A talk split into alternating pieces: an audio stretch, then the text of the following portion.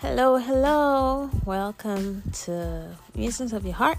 It's your girl Elizabeth K. That Niger Muse, welcoming you to another episode, another season, and another new year. Happy New Year!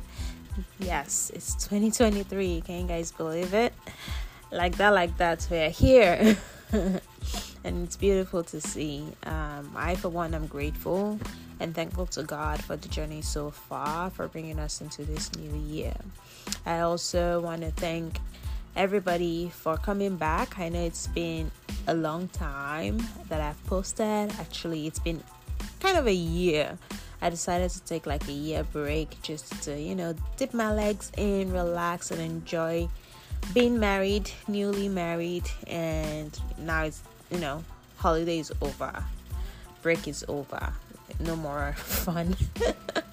back to the grid, but then uh, back to the grind. Um, but the thing is, fun will always be there, Jerry. But you know, we still gotta move on and do things. So here we are. It's a new year. It's a new season, and I'm excited because there's so much that we've got going on here at Musings of the Heart.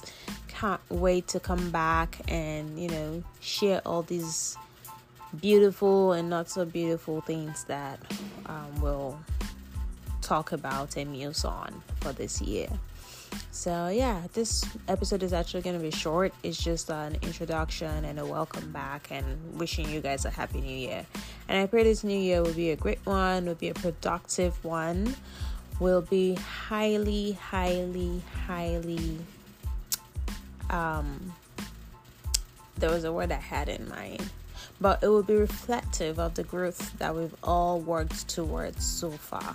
That could be a good thing, that could be a bad thing. Um, but I pray that we'll all put in the work to get a good outcome in Jesus' name.